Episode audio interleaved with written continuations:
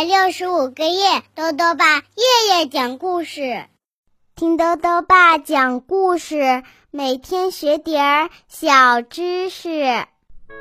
亲爱的各位小围兜，又到了豆豆爸讲故事的时间了。今天呢，豆豆爸继续讲，我要爱上吃饭。作者呢是美国的迪娜·泽克豪森博士，孙燕翻译，由化学工业出版社出版。昨天我们讲到了，因为孤农家族的穷追猛打，老鼠吱吱一家呀，整天生活在恐惧中。特别是老鼠哥哥比利和老鼠妹妹莎莉，比利变得太胖了，而莎莉呢变得太瘦。他们的身体呀都要出问题了，谁能改变这个糟糕的局面呢？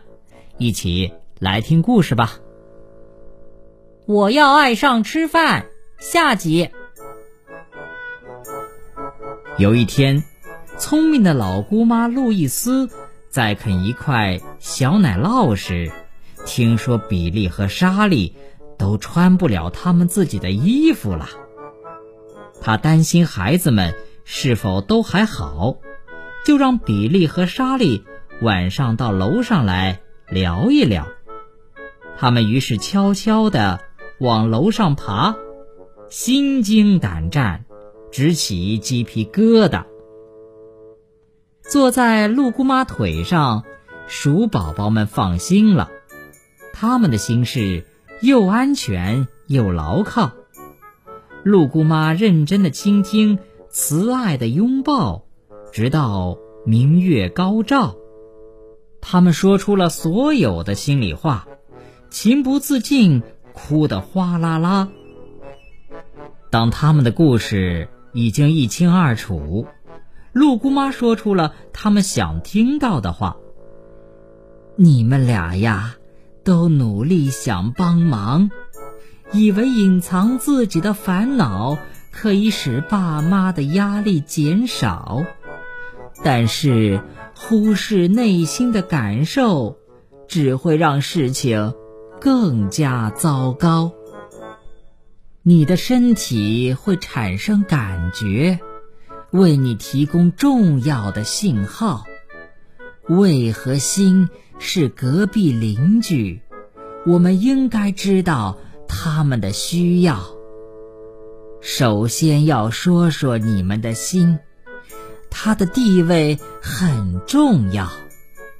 你的心会快乐、悲伤、生气和害怕，表达这些感受很需要，不要忽视，不要隐藏，把你感受的一切说出来。分享，胃对你的影响也不小。它告诉你是饿还是饱。如果你吃的太多或太少，你会很难和心中的感受来交流。让饱和饿的感觉做他们各自该做的工作。告诉你该吃多少才最好，因为饿了撑了可都不好。吃的合适会让你强壮，你的眼睛会闪亮，你的毛会长长，你的身体会充满活力，你的头脑会敏捷聪明。如何成为最好的自己？把你心中的话语说出来，相信你的家人，不用假装，因为爱就在你们心中流淌。爸爸妈妈非常关心你们，所以明天一早就和他们分享那些你感觉到。但没有说出来的事儿，爸爸妈妈需要知道。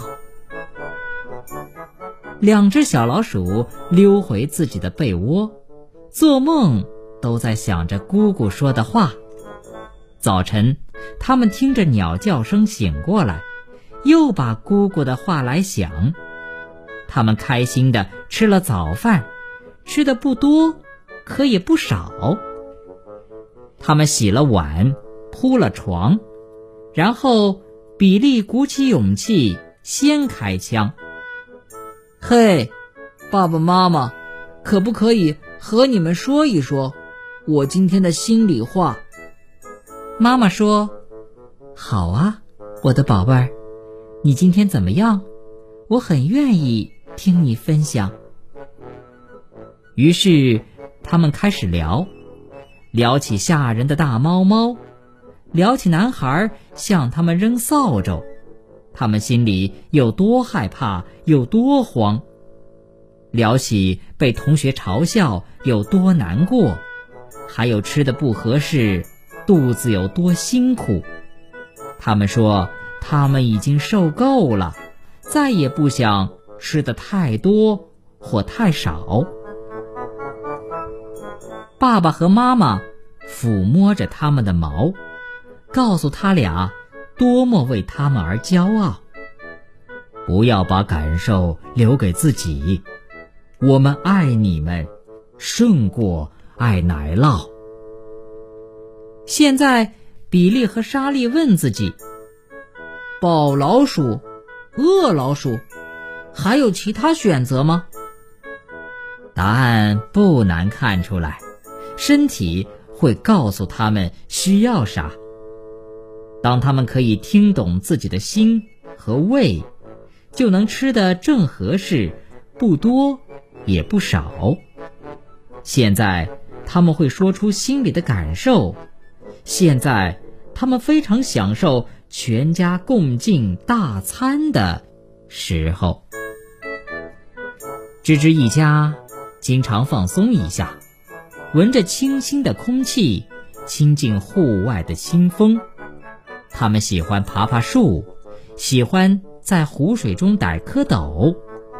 他们看着天上老鼠形状的云朵，无忧无虑，大声欢笑。当全家越经常在一起，生活就越美好。你再也听不到孤农家的人因为一个捉迷藏的游戏而尖叫。当吱吱一家开始在户外活动，孤农家也没有了人鼠大战的烦恼。如今，在这个人和老鼠共处的房子里，平静。又重新回来了。为了让自己长得强壮，比利和莎莉写了一首歌儿：“倾听你的身体，读懂它并不难，体会了就会发现你所需要的答案。了解你的感受，可以这样开始：听懂你的心和你的胃。”所说的不同语言，生气了就说出来，害怕了就要求抱抱，如果伤心就哭出眼泪，因为感受需要与人分享。莎莉和比利是你我一样的小孩子，他们长成了很棒的老鼠。这里是一些很好的建议。饿了就吃，饱了就停。很多事情让你美丽，身体只占一小部分。倾听你的身体，读懂它并不困难。体会了就会发现你所需要的答案。好了，小围兜，我要爱上吃饭这个故事呢，到这里啊就讲完了。下面又到了我们的小知识环节。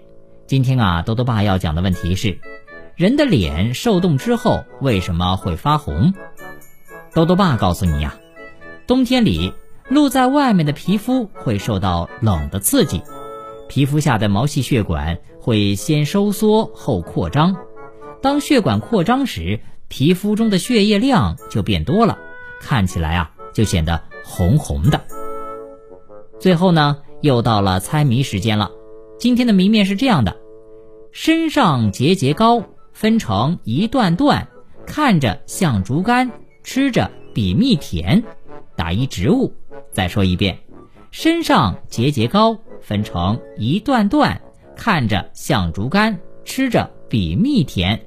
打一植物。你猜到了吗？如果想要告诉兜兜爸，就到微信里来留言吧。要记得兜兜爸的公众号哦，查询“兜兜爸讲故事”这六个字就能找到了。